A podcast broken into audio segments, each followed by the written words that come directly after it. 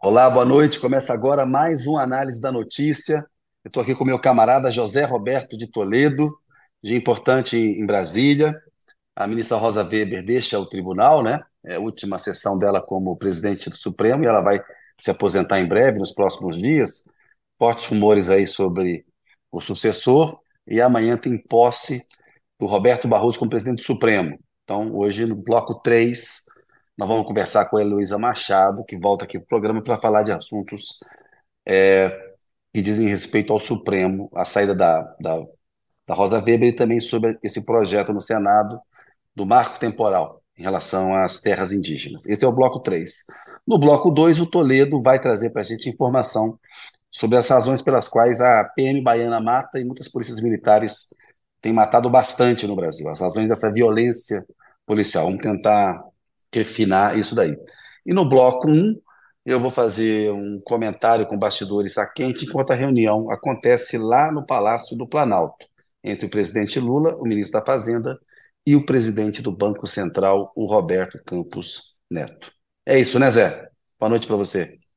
Boa noite, Kennedy Alencar. Já, já fez o programa aí, posso ir embora. Já deu todas as notícias, tal, já contou tudo. Não, tá dia quentíssimo. Você fez bem dar esse resumo aí, porque hoje Tá quente. O, o, Deus da notícia acordou com o pé esquerdo hoje. Resolveu. Não, teve operação da Polícia Federal para prender. Não, que a notícia da manhã já, já é. É, já ficou velha. Né? O dólar Imagina. bombando por causa de juro americano. É que assim, aqui a gente prestidigita, né? A gente adivinhou que o Senado ia aprovar o marco temporal e já combinamos com a Heloísa para ela vir explicar para a gente quais as consequências. Exatamente, Se não fosse esse exatamente. poder aqui de previsão de futuro, a gente já, tá, já tinha ficado velho. É isso aí. Mas é, boa noite para você. Passo a bola para você no bloco 1, velho. Vamos lá. Kennedy Alencar, o que fez que assim, há quanto tempo? A pergunta não é essa, mas eu vou começar com uma pergunta retórica. Tá. Há quanto tempo o Campos Neto está tentando se encontrar com o Lula? Meses, né? Meses que ele manda recados, emissários, etc, etc, né? Tentando essa aproximação e finalmente agora o Lula topou e, como você disse, estão lá reunidos juntos no palácio junto com o Haddad. Primeiro, por que, que o Campos Neto fez essa essa está tentando essa aproximação, né? buscou tanto esse encontro? E segundo, por que, que o Lula topou agora? Zé, ele está procurando se aproximar do Lula e o Haddad porque ele quer limpar a imagem de bolsonarista dele. Esse é um ponto principal. Ele perdeu a narrativa sobre a taxa de juros básica da economia, a Selic. Né? O Lula começou o governo atacando fortemente a Selic no patamar em que ela estava.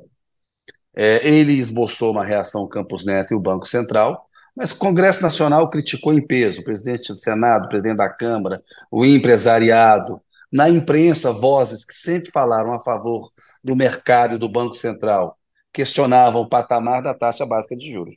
E ele perdeu esse debate. Ele se enfraqueceu desse ponto de vista e o Banco Central já está num processo de redução da taxa de juros. Né? Ele tentava há meses falar com o Lula para justamente é, buscar uma aproximação, porque ele é uma figura que foi votar com a camisa da seleção brasileira no ano passado. É, fez todo o jogo é, que o Bolsonaro queria é, na presidência do Banco Central. Ah, subiu a taxa de juros? Subiu, é verdade.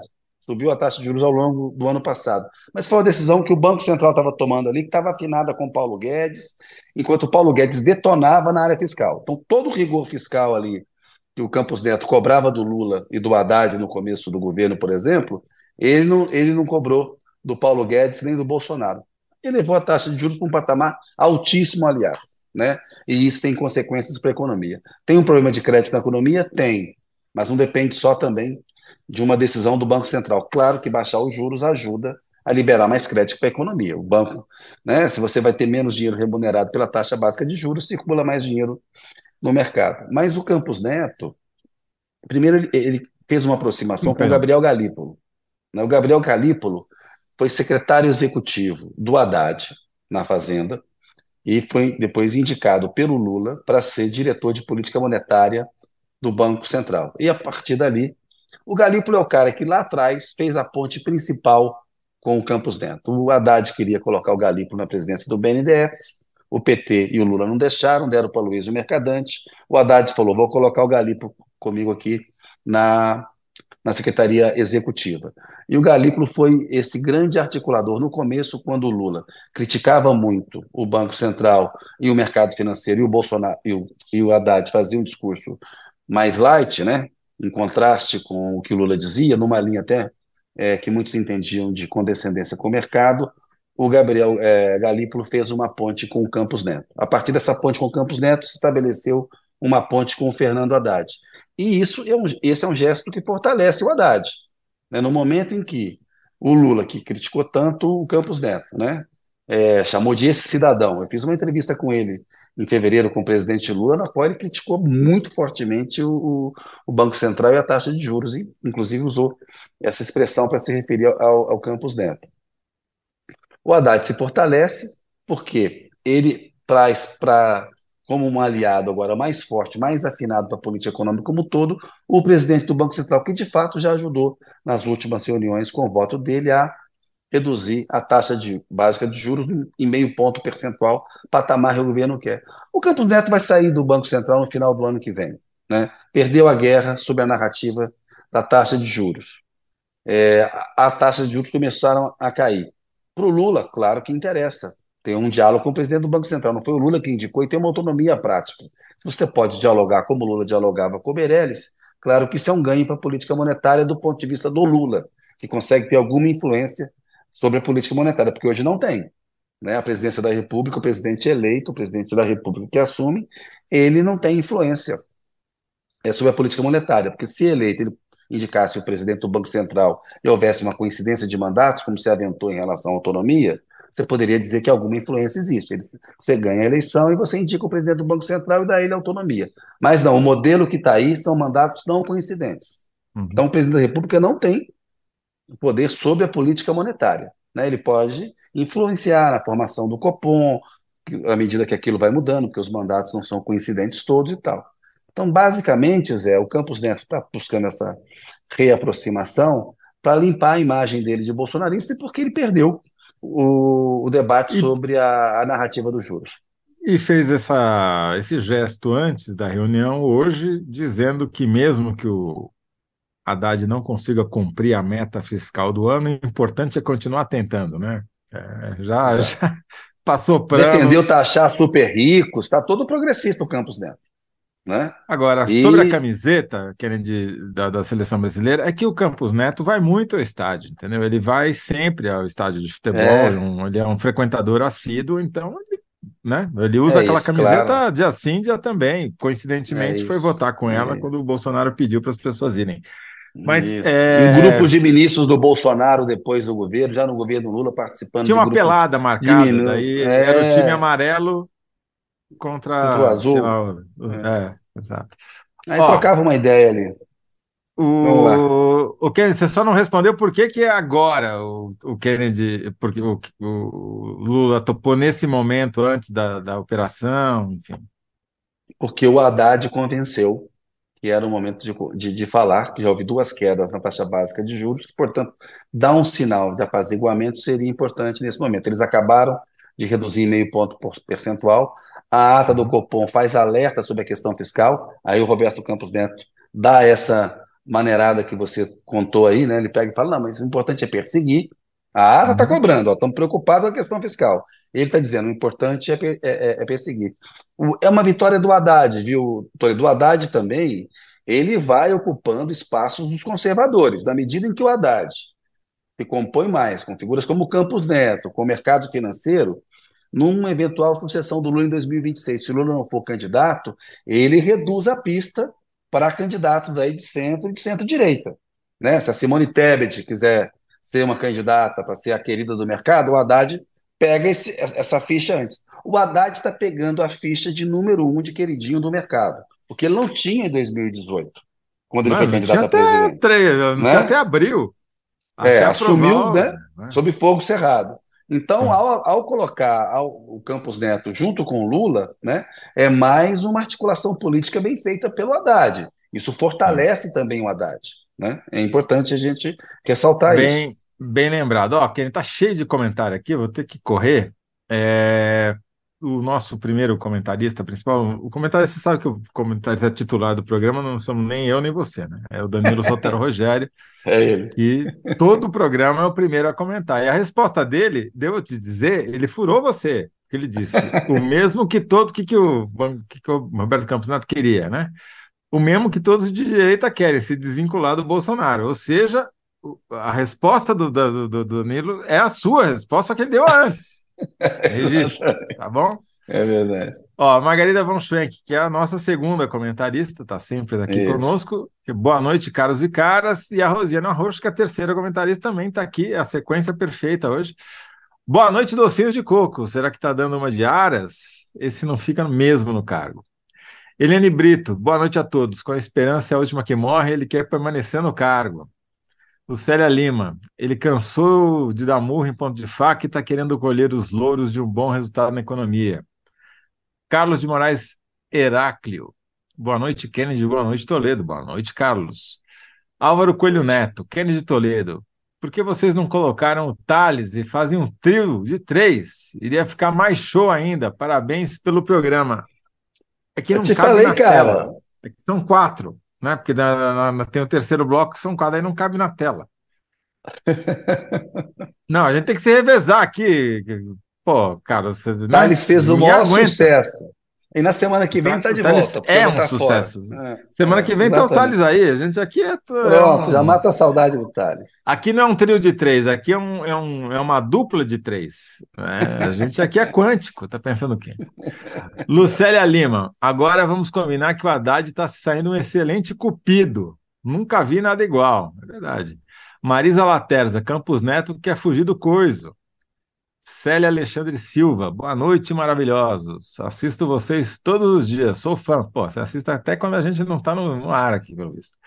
Carlos de Moraes Heráclio, de novo, Campos Neto quer ser reconduzido. Último ano dele, 2024. Já sabe que não terá recondução com Lula. É, vamos aqui, mais uma. Célia Alexandre Silva, Campos Neto está tentando garantir um emprego.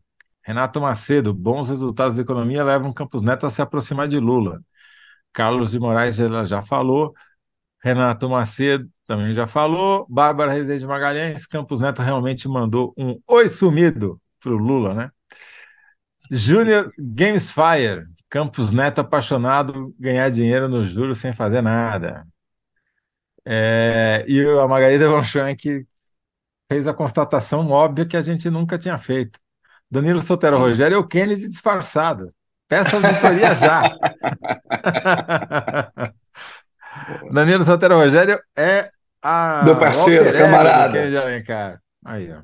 Síntese, Kennedy Alencar. Síntese em 75 caracteres. Mas o Danilo ficou bravo comigo na semana passada, que eu esqueci de usar um comentário dele, falei que ele tinha sido o primeiro a mandar, deu algum tilt aí, algum hum. problema e tal. Acho que é a síntese, Zé. Se vingou hoje. É, é, Campos Neto se aproxima de Lula e Haddad para limpar a imagem de bolsonarista. Muito bem, pode ser Campos essa daí. Neto se aproxima é. de Lula e Haddad para limpar a imagem bolsonarista. Ok. É. Tem esse ingrediente bem lembrado nas respostas, ou seja, a economia né, está indo, tá indo bem de modo geral. Há uma sensação de uma recuperação em vários sentidos. A gente sabe que a vitória tem vários pais, né? a derrota não. A derrota é órfã. Então é bom também se associar a uma política econômica que nós temos que reconhecer, ainda mais se a gente levar em conta o que tinha no ano passado, que reorganizou né, o país e que está caminhando e que, enfim, está avançando. Perfeito. Toledão. Eu vou a bola para você, então. Uhum. Ô Zé, vamos no bloco 2. É, a pergunta que você vai ter que responder é por que a polícia militar não para de matar na Bahia e em outros estados? E aí é uma questão interessante. A Mônica Bergamo, jornalista da, da, da Folha lá, ela tem cobrado muito nas redes sociais, eu acho que ela está certa, cobra muito o Rui Costa, que, foi, que é ministro da Casa Civil e que foi governador é, da Bahia, é, essa truculência da Polícia Militar da Bahia. Cobra o Jerônimo Rodrigues, que é o atual governador também. E é uma incoerência para o PT, né, que defende os direitos humanos, enfim, e tem uma polícia tão truculenta num Estado é, tão importante. E aí, Zé, você que sabe tudo, nos ajude aí a responder essa pergunta. Como eu não sei nada, Kennedy, eu estou aqui hoje psicografando Samira Bueno, diretora executiva do Fórum Brasileiro de Segurança Pública, que é, não pode estar pessoalmente conosco porque está num voo de Brasília para São Paulo. E então eu conversei antes com a Samira para saber o que, que eu tinha que falar, né? E o que ela me explicou, e daí eu fui olhar os números, e os números dão total razão a ela. Olha só esse número aqui, Kennedy. O atual ministro-chefe da Casa Civil se elegeu governador da Bahia em 2014, pela primeira vez, e se reelegeu em 2018. Então ficou oito anos no cargo. Entre o primeiro ano dele como governador da Bahia, que foi em 2015, né? Se elegeu em 2014, tomou posse e começou a governar em 2015, e o último ano dele, como governador da Bahia, que foi o ano passado, 2022, sabe quanto aumentou a morte de baianos pela polícia da Bahia? 314%. Três Caramba. vezes o que aumentou o número de mortes pela polícia na média do Brasil. Na média do Brasil, aumentou 93%. Na Bahia aumentou 314%. Foi é de 350, alto, 354 mortos pela polícia em 2015 para 1.464 mortos no ano passado. Foi o, maior, o estado que mais matou gente, cuja polícia mais matou gente no Brasil inteiro. Bateu o Rio de Janeiro, que costumava ser o detentor desse título macabro, o Bahia ultrapassou. Só não, só não bateu ainda. Hum. Então, vamos chegar lá. Só não bateu ainda o recorde histórico, porque na frente da Bahia, desses 1.464 do ano passado, você tem São Paulo em 1992, que matou 1.470, foi o ano do Carandiru, vamos lembrar aqui, e o Rio de Janeiro, em 2019, que matou 1.814. O Rio de Janeiro é detentor do recorde histórico. A Polícia do Rio é a polícia que mais matou gente na história num ano só, que foi em 2019. Mas tudo indica, pelas, no, pelo noticiário, essa, hoje tem matéria na Folha, no G1, falando em 52 mortes na Bahia desde que começou uma operação lá de supostamente combate ao crime organizado é, é, no mês passado. Pois bem, esse número está muito subestimado, por uma razão simples, e foi a Samira que Bueno que chamou a atenção. Ora, se no ano passado a, a Polícia da Bahia já tinha matado 1.464, é só dividir por 12, a gente vai saber que na média eles já matam 122, já sai, de, já parte de 122 por mês. 52 é é um pedacinho. Talvez seja em operação policial, não está contabilizando é, as mortes que acontecem, no caso, diariamente. Né? 122 dividido por Sim. 30, vamos fazer a conta aqui rapidamente. 122 dividido por 30 costuma dar 4. 4 por dia. A Polícia da Bahia mata 4 pessoas por dia, todo dia, o ano inteiro. Ora, o que, que é isso? A causa na Bahia é diferente da causa em São Paulo. Lá, pelo que explica a Samira e os dados mostram, tem vários estudos de várias pesquisas, várias fontes, o crime organizado está se organizando na Bahia, está se espraiando, entrando pelo interior, tá? E tem uma guerra de facções. Tem oito facções, pelo menos oito facções criminosas disputando espaço para cometer crime na Bahia. Então você tem um mercado de droga e todas as outras atividades criminosas que o crime organizado atua, está em disputa num estado que é um tá estado. Está se acomodando, está em disputa, está se acomodando, é isso. Tá, tá, um está matando o outro.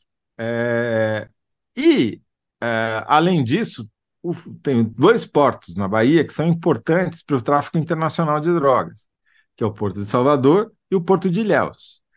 Então tem uma disputa também das facções por esse negócio que é o maior negócio, o melhor negócio do, do Brasil, não tem nenhum outro negócio mais lucrativo do que você pegar cocaína por um preço X trazida de Bolívia, Peru ou Colômbia aqui e vender por um preço 4, 5, 6, 8, 10 vezes maior na Europa, né? E é justamente é nessa intermediação que as facções organizadas ganham muito dinheiro, né? A maior parte do seu recurso vem daí. Bom, então você tem esse fenômeno, está acontecendo na Bahia, justamente o que aconteceu em São Paulo nos anos 90, que é essa consolidação. São Paulo hoje só tem uma facção criminosa, que é o PCC. E isso fez cair a, a, a taxa de letalidade geral do Estado e também dos, os mortos pela polícia é, é, outro motivo, mas enfim, foi a, a Câmara. O ano, São Paulo é um dos raríssimos estados que caiu 50% a taxa de letalidade da polícia se a gente comparar esse período de 2015 a 2022. Em 24, 25 estados cresceu, São Paulo um dos poucos caiu. E caiu por quê? Por causa da instalação das câmeras é, no uniforme dos policiais. Pois bem, é, então na Bahia é, o problema é esse espalhamento do crime organizado, a falta de consolidação, quer dizer, um está trocando bala com o outro, e uma polícia e uma política de Estado de atuação violenta da polícia.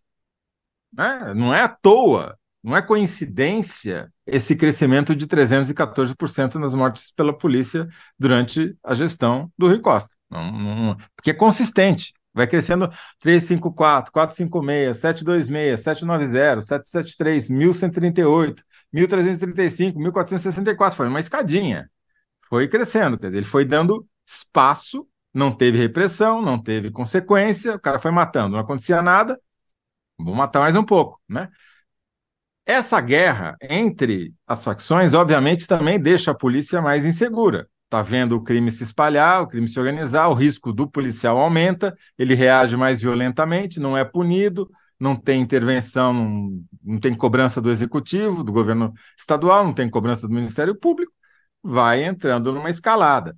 A, a, a Samira estava me contando que numa dessas operações, a polícia foi lá prender uns chefes de uma facção num determinado bairro e estava tendo uma guerra entre duas facções. E ela entrou no meio, ficou uma guerra de três lados. Imagina, trocando tiro, uma loucura. É, e a falta de inteligência da polícia, porque, obviamente, você não marca uma operação policial para prender o chefe de uma facção no dia que ele marcou uma guerra com o seu adversário. Né? Ou seja, a polícia estava desinformada. Então, é, é uma política, é uma política, é, aparentemente é uma política do instituída pelo Rui Costa que o Jerônimo herdou.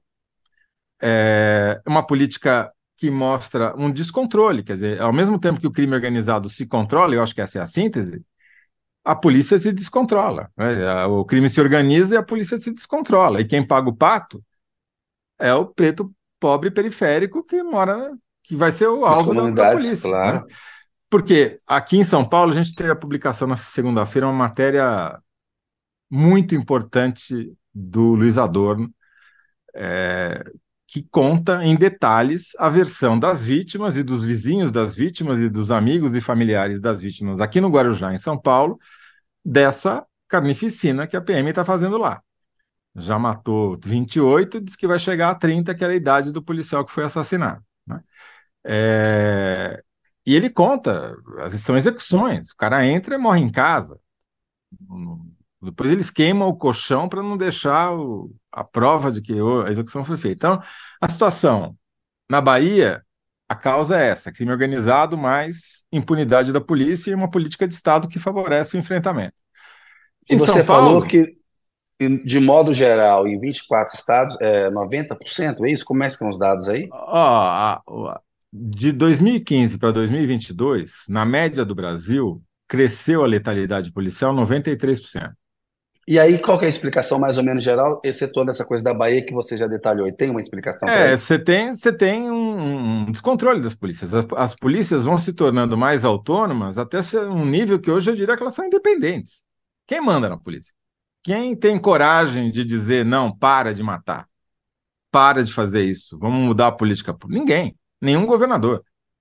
Ao contrário, você tem novos governadores, como o Tarcísio de Freitas, que é, está revertendo isso. uma política que deu certo de, de, das câmeras, que fez cair São Paulo.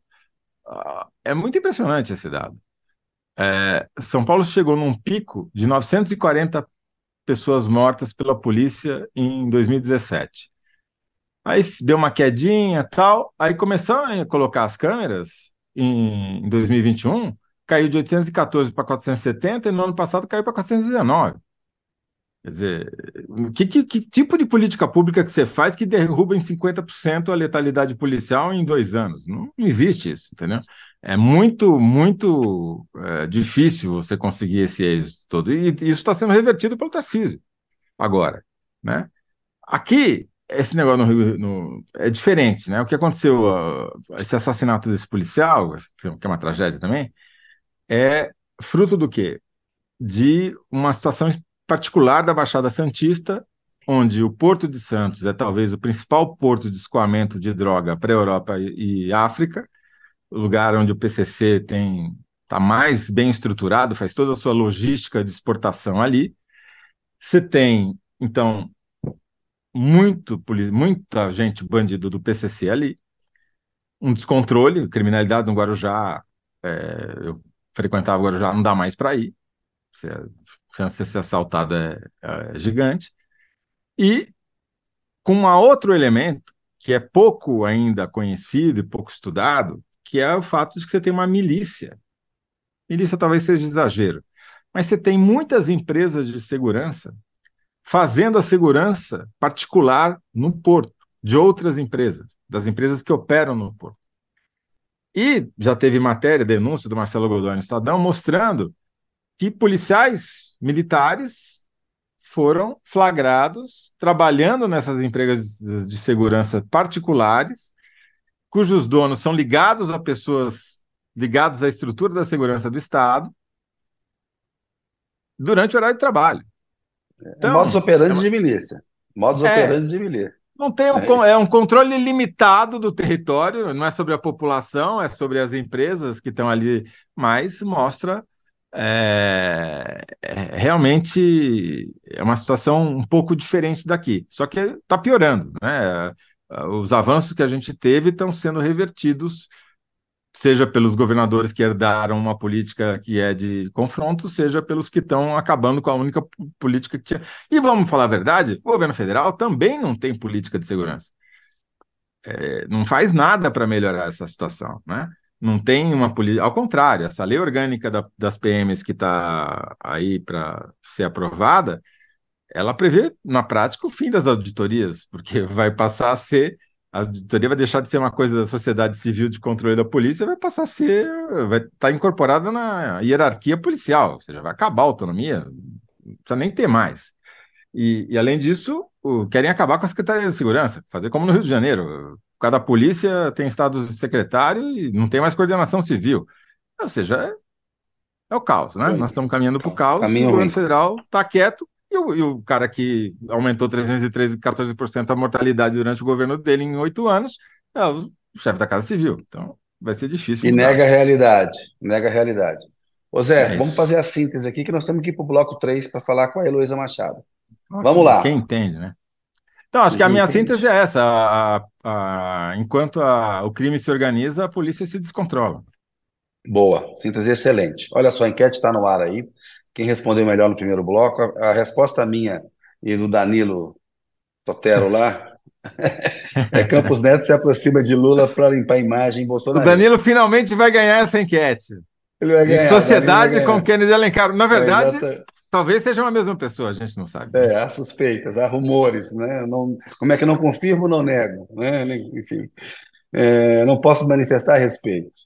Público, a resposta dele, ele cansou de dar murro em ponta de faca e quer colher louros da boa economia. Esse é o Campos Neto. Ó, comentários do bloco 2 para você saber aí, Toledo, olha só.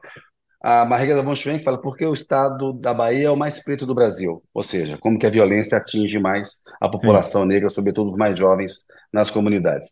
A Teresa de Souza, a repressão não resolve o tráfico de drogas. A gente concorda com ela, é isso aí. Enxugando gelo. Barra para Resende incompetência, Não tem atestado maior de incompetência da polícia do que a, a aumentar a letalidade. Porque é. se você está matando mais é porque você não está conseguindo controlar o crime. É, é, uma, é, passar recibo da sua incompetência. A Bárbara Rezende Magalhães, ainda há quem pense que esse assunto no número de mortes não tem nada a ver com política pública dos governadores. Tem tudo a ver. Fabiano Carvalho, em Ilhéu, sul da Bahia, o narcotráfico corre solto. Há bairros extremamente violentos. A polícia nem vai lá. Bem, recado dado, vou pedir para o pessoal colocar a doutora Heloísa com a gente aí, Heloísa Machado, na tela com a gente. Olá, Heloísa, boa noite para você. Oi, gente, tudo bom? É um prazer estar aqui com vocês de novo. Obrigado, Heloísa. Você sabe que o Toledo ficou chateado que você veio no programa na semana passada comigo com o Thales, ele fez questão de chamar você de novo te convidar aí. Né? É, Olha só, tá é... pensando o quê? A Heloísa é conhecida aqui dos Analyze, ela é professora de Direito da Fundação Getúlio Vargas de São Paulo, doutora em Direitos Humanos pela USP, Universidade de São Paulo, mestre em Política Constitucional pela PUC de São Paulo. Eu adorava Direito Constitucional na PUC de São Paulo quando estudei lá, uma área fascinante. E ela é uma pesquisadora exímia sobre os trabalhos do Supremo Tribunal Federal, já conversou com a gente a respeito disso. E a pergunta que o Zé quer que ela responda, e fez questão de chamar ela para vir aqui nessa semana, né? Eu e o Thales não ficamos com ciúme, não, e achamos bacana poder que a Heloísa também participe na dupla comigo com o Zé aqui. O, o Heloísa, é o seguinte: se Lula sancionar o marco temporal que o Senado vai votar, o que acontece? Porque o, Já votou, o né? Supremo, é. O Supremo acabou de, de derrubar o marco temporal. O Senado se articulou rapidamente hoje, votou. A pergunta até ficou velha aqui, né? O Senado votou o Lula tem uma promessa ali de sancionar parcialmente. O que, vai acontecer aí? Porque eu me lembro da nossa conversa na semana passada do poder que a Constituição dá para o Supremo enfrentar uma ofensiva conservadora. A partir disso daí, vamos retomar, Heloísa. Boa noite de novo para você. Ah, boa noite, é um prazer estar aqui com vocês. Se vocês me chamarem toda semana, eu venho. Eu sou oh, muito ótimo. fã, então pode contar. Já comigo. resolvemos uma quarta-feira, então, Kennedy. Não tem mais problema, não tem mais discussão, tá feito aqui. Oh, análise da notícia com Heloísa nas quartas. Agora, é, a gente está vivendo um momento aí muito peculiar uh, de embates entre Supremo e Legislativo. Né? Este não é o único caso. A gente tem a Câmara discutindo, por exemplo, o projeto de união entre pessoas do mesmo sexo. A gente tem agora a anistia é, em relação às penalidades para as ações afirmativas é, nas campanhas eleitorais.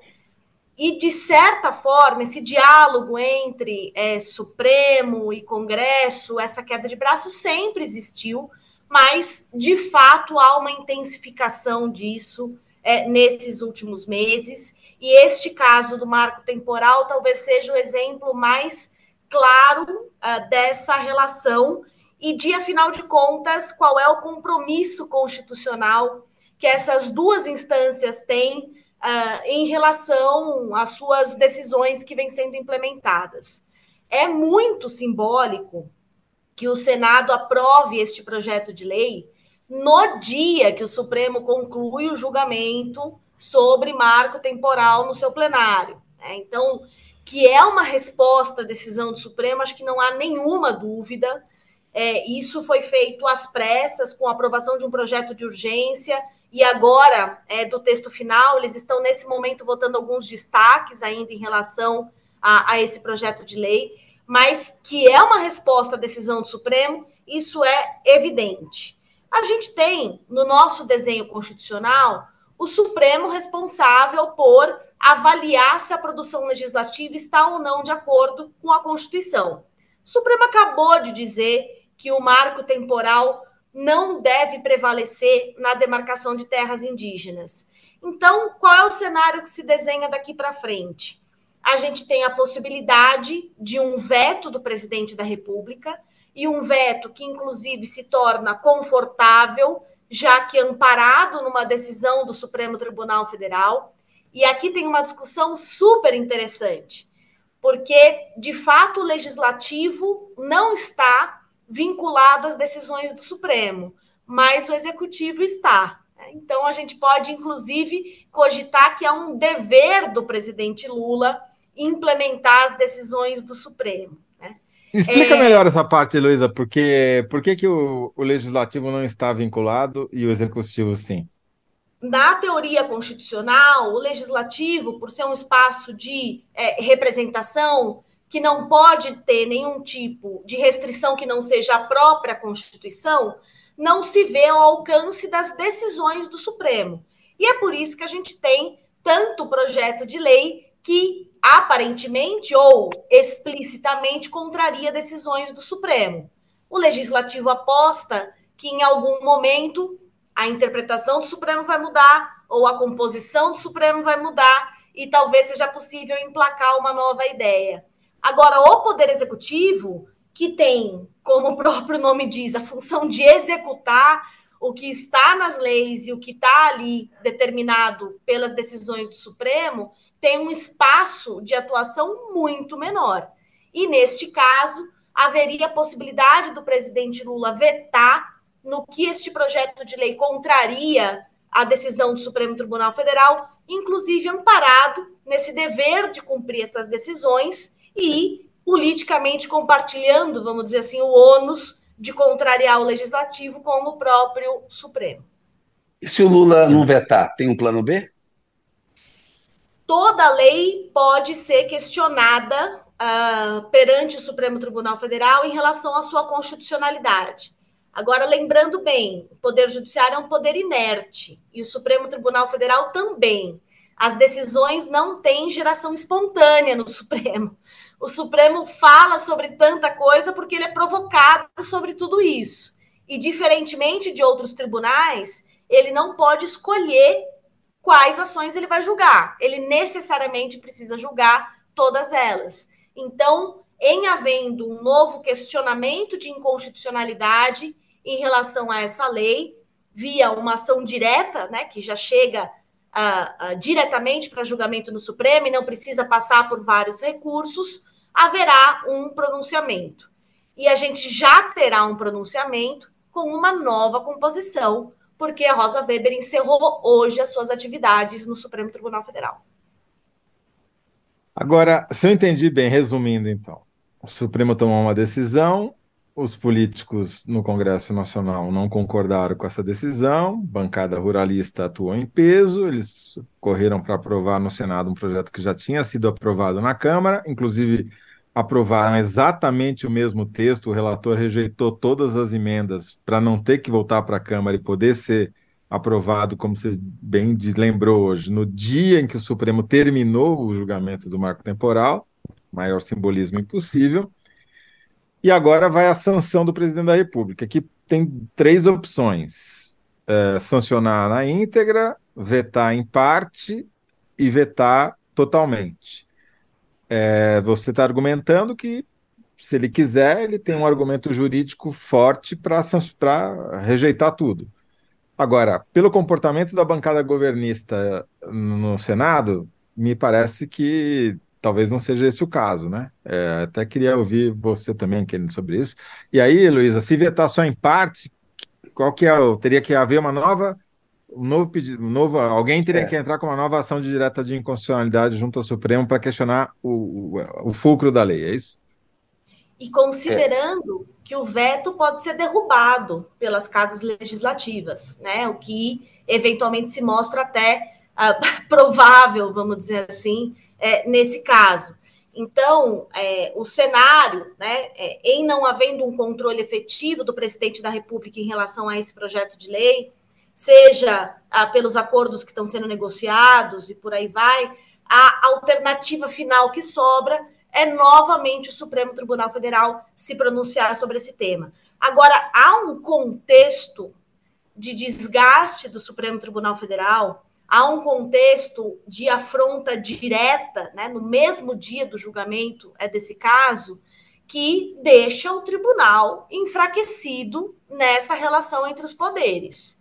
E é, antes aqui de entrar ah, nessa conversa com vocês, eu vi que parte de parlamentares quer inclusive aprovar é, um projeto para alterar a Constituição e sustar é, decisões do Supremo Tribunal Federal por a maioria ali, né, das duas casas. A gente tem um cenário aí de acirramento de embate entre esses poderes, e isso me parece que foge um pouquinho da lógica que a gente sempre acompanhou de eventuais reações do legislativo a decisões do Supremo.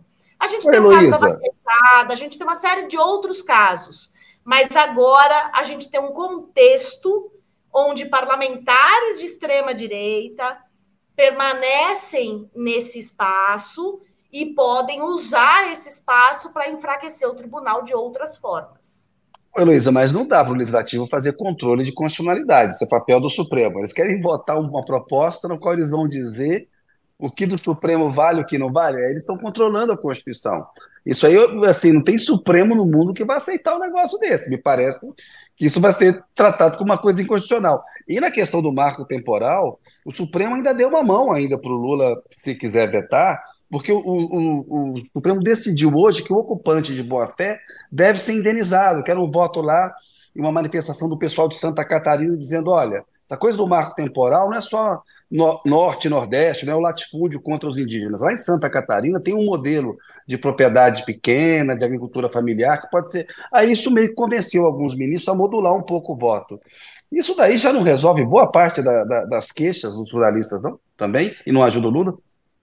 Olha, Kennedy, o julgamento de hoje no Supremo foi muito complicado porque nós assistimos a ministros elaborarem uma tese de repercussão geral, que é o enunciado que vai valer é, de maneira vinculante para todo o judiciário, para resolver essas disputas, com uma certa desconexão com o que foi votado nessas várias sessões anteriores. Então, a gente tem uma crítica a fazer ao Supremo Tribunal Federal nesse momento, porque o resultado final do julgamento, da tese, não reflete o que foi discutido ao longo dessas sessões. Me parece que sim, na última hora houve uma concessão de parte dos ministros em relação a alguns pontos que haviam sido é, superados. Inclusive, na tese que foi aprovada pelo Supremo Tribunal Federal, um dos pontos, numa situação específica, adota a ideia de marco temporal para casos em que não é possível comprovar é, a posse tradicional indígena e quando não há de fato uma resistência dos povos indígenas, não houve comprovada a uma eventual invasão e ocupação daquela terra. Então, em parte, o Supremo acolheu a tese do marco temporário, uma definição, vamos dizer assim, de um marco temporal intermediário, como João Paulo Dorini tem é, explicado, e isso uh, fragiliza também o Supremo Tribunal Federal, Sim. porque a gente teve um debate que estava afastando completamente o marco temporal, e isso volta agora nessa votação da tese de hoje, de maneira a que compõe aí com esses interesses do agronegócio. Então, Kennedy... qual que é a dica que a gente pode ver agora, né? Com vitória total no Senado e concessões no Supremo, saem perdendo povos indígenas e a Constituição Federal. Exato. Quer dizer, o Kennedy, eh, eh, pelo que a Luísa acabou de falar, a pressão do, do, do Congresso já surtiu efeito. Exato, está é, funcionando. Né? Já já está funcionando. Vai retroceder, já retrocedeu e vai retroceder mais, aparentemente. Quer dizer, esse blefe tá me lembrando o blefe lá do. É que o general tinha uma divisão, tinha tanque, míssil. O tweet Aqui, do Vilas Boas. É, agora bastou ameaçar fazer ali uma tutela das decisões que o pessoal já está dando para trás. Complicado. Essa tutela O que, que isso significa para o futuro, Heloísa? Porque esse cenário todo que você pintou, é, ele é muito complexo, né? Porque o que você conquistar nesse caso você pode, sei lá, se o Supremo for muito duro na resposta aqui, talvez aumente a resposta do Congresso, sei lá, no texto da União Afetiva, que é outro projeto que hoje andou para trás, né? Vai ganhar um novo texto, teve um acordo lá para dar uma retrocedida tal. E a gente sabe que é assim que funciona, você dá de um lado, perde de um lado, ganha de outro, etc, etc.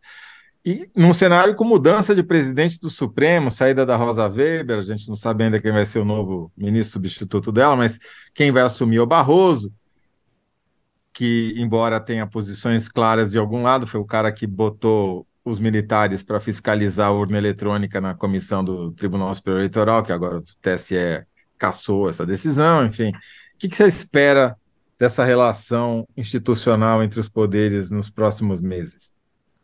Bom, me parece que a gente tem um acirramento dessa relação, isso já está muito claro. E se havia dúvida, hoje isso se dissipa. é, o Senado votar esse projeto do jeito que votou na data de hoje é muito simbólico.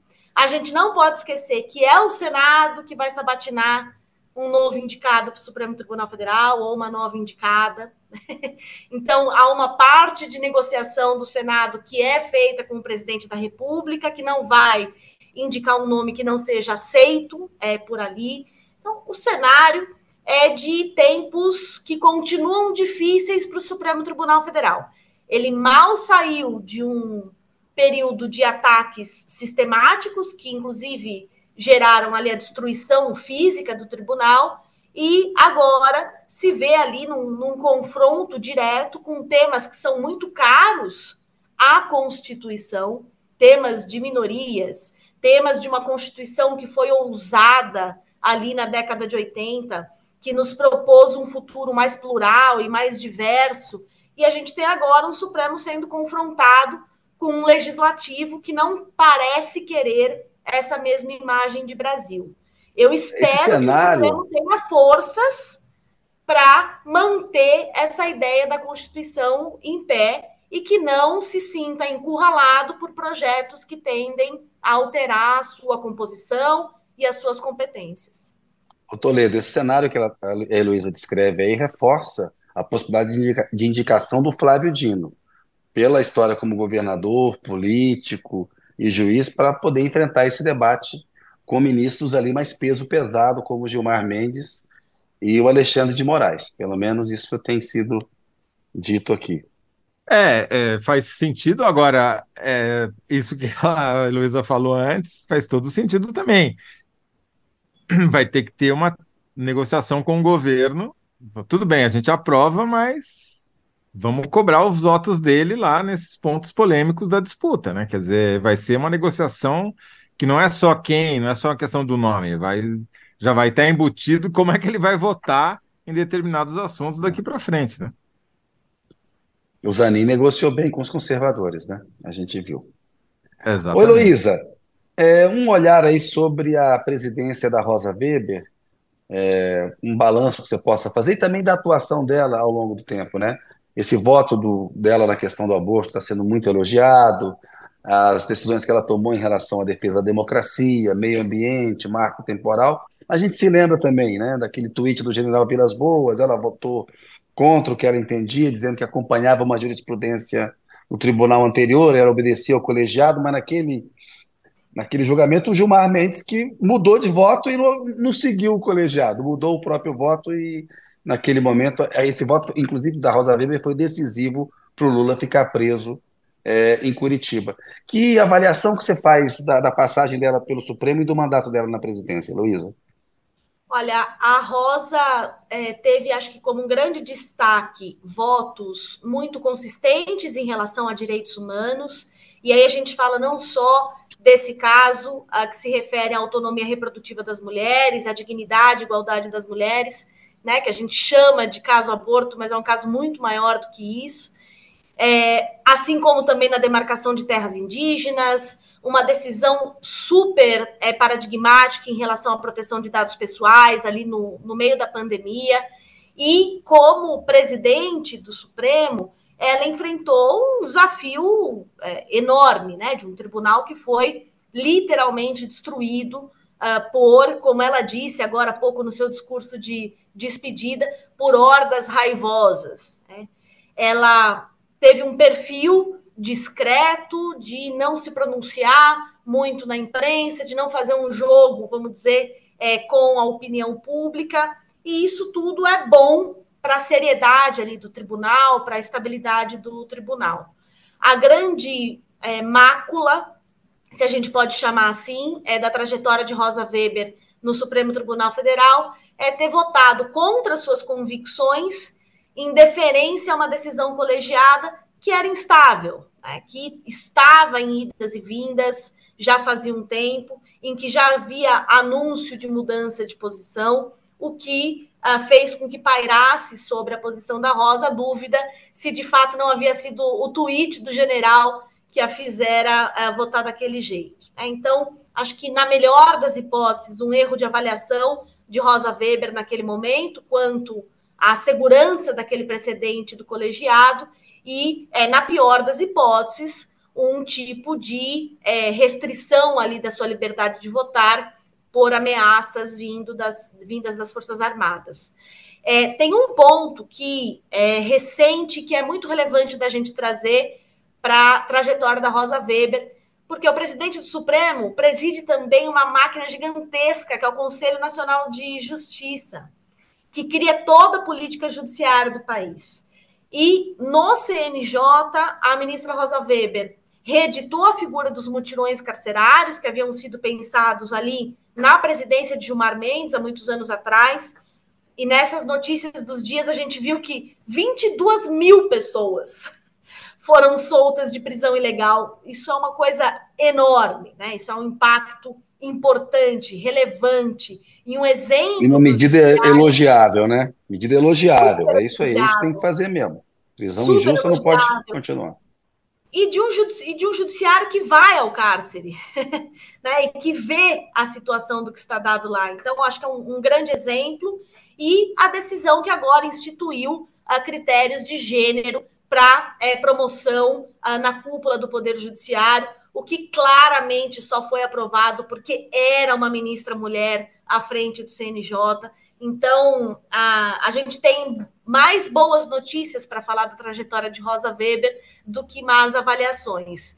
E é uma pena. E ainda mexeu no vespeiro, né, Luísa? Que foi questionar. Ela não saiu vencedora, mas questionou esses congressos patrocinados por empresa, essas relações complicadas entre magistratura e capital, né? Acabou não conseguindo, mas ela colocou o dedo na ferida. Não, e muitas outras questões, né? Também a negociação ah, para prazo de pedido de vista, enfim, a gente tem ah, muitas contribuições de Rosa Weber nos votos, na gestão, é, na aparência pública e também na condução de uma política é, judiciária. Então, é, será muito triste uh, se não for substituída por uma outra é, ministra à altura, com essas preocupações e com essa sensibilidade. Parece que não vai ser, mas até que esteja definido o nome, a gente se permite surpreender aí pela indicação de Lula. É, então, tratando apenas como hipótese, então, para não acabar com o efeito surpresa, Luísa, se é, der Flávio Dino, o que, que você imagina que acontecerá na composição sai Rosa Weber, entra Flávio Dino. O que, que muda? Olha, muda bastante coisa. É, o perfil uh, de Dino é muito mais, é, vamos dizer assim, agudo, para usar uma, uma expressão uh, que talvez uh, o descreva bem, né? Ali, Dino fala, se posiciona, confronta, uh, pelo menos em posições políticas, se vale é, de redes sociais, lida uh, com uh, ironias né, em relação à, à resposta de críticas. Então, um perfil, vamos dizer, bastante diferente do da Rosa Weber e consideravelmente diferente também de maior parte dos ministros que estão lá. De fato, a gente poderia imaginar é, que Dino uh, teria uma personalidade forte no, no plenário do Supremo, assim como Moraes é, e Gilmar, né, que são ministros que se uh, posicionam de maneira muito enfática. A gente poderia imaginar isso de Dino também. Agora, como ele vai votar em temas uh, relacionados a combate à pobreza, superação da desigualdade, me parece que isso está razoavelmente mapeado pela trajetória é, pública que Dino tem, mas alguns temas ainda são algumas incógnitas, porque de fato, se o interesse do governo pesar demais na definição é, do voto de um ministro, a gente também tem um problema. Porque é uhum. importante que esse ministro tenha, afinal de contas, um compromisso com a concretização da Constituição.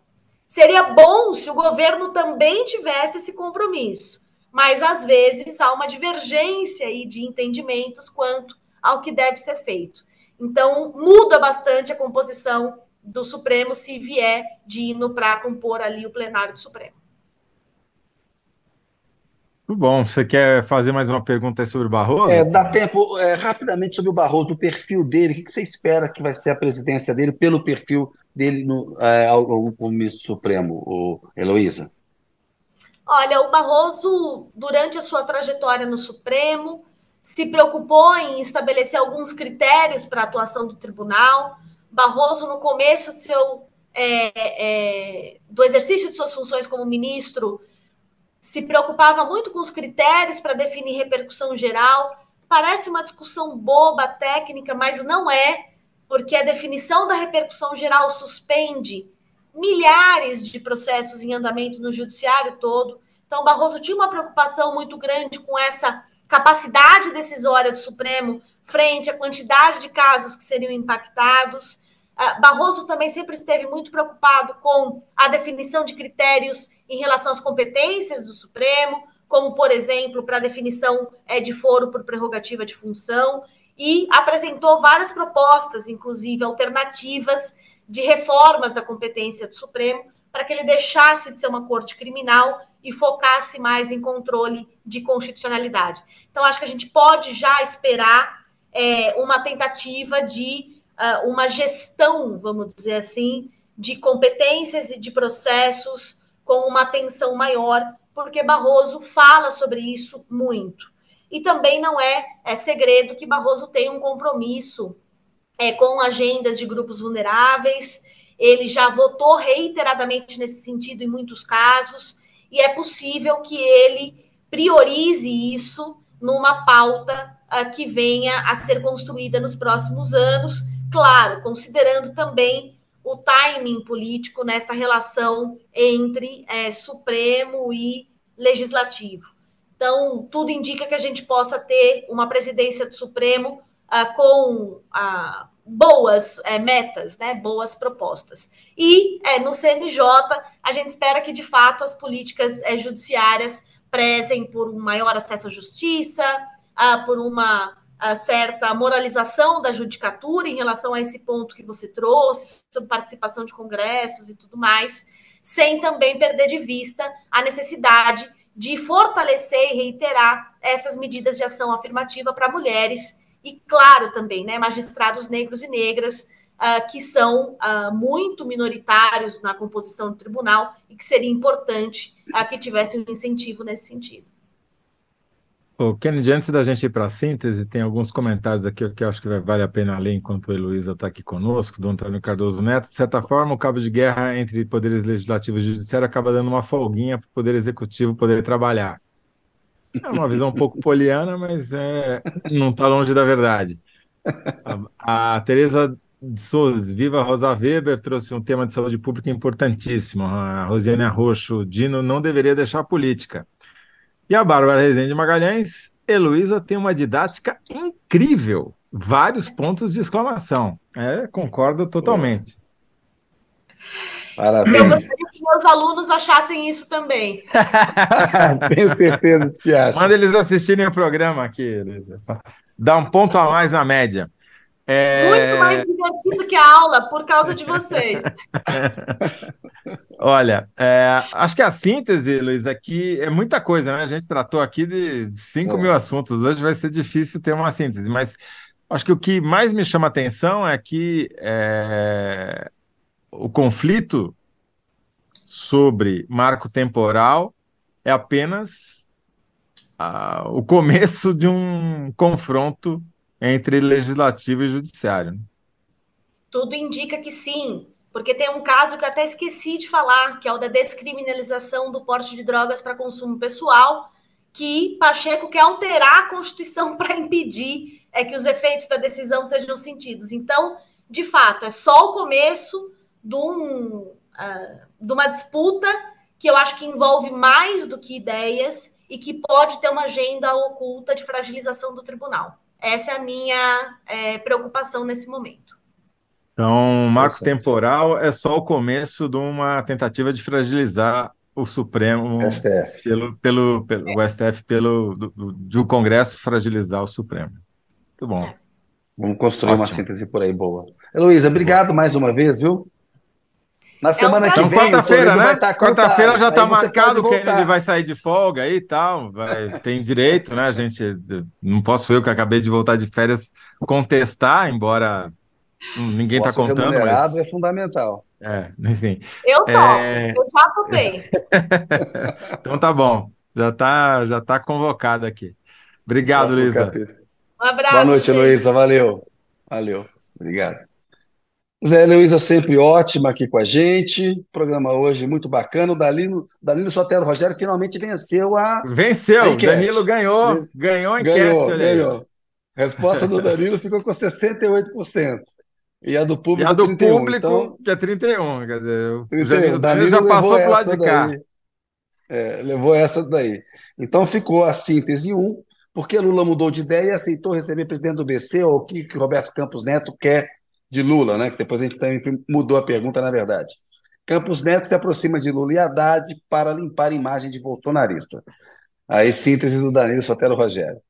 É, bloco 2, por que a Polícia Militar não para de matar na Bahia e em outros estados? Violência na Bahia. Enquanto o crime se organiza, polícia se descontrola. Síntese do Toledo. No bloco 3, a síntese da Heloísa, a respeito da discussão que a gente fez se Lula sanciona o marco temporal que o Senado acabou de, de votar, o que, que vai acontecer, né? É, marco temporal é só o começo de tentativa do Congresso fragilizar STF. Beleza, Zé? Kennedy, muito obrigado. Boa folga para o senhor. É, você volta daqui a duas semanas, é isso? Volto no dia Não. 10, terça-feira. Não, então você volta daqui a uma semana. Você vai só pular é, essa semana é, e você já está de volta. Ah, Tô de volta. Não, 10 e 11 Não dá nem para chamar de folga isso daí. Isso é. Tá bom. Aí, tá toca, bom, então. toca aí com o Thales, saudade. Vou ficar com saudade de você, Zé, do pessoal. Isso. Aí. Abraço, boa, ah. bom, bons programas aí. Valeu. Boa Obrigado, noite, pessoal. tchau, gente. Obrigado pela audiência hoje aí. Até a volta.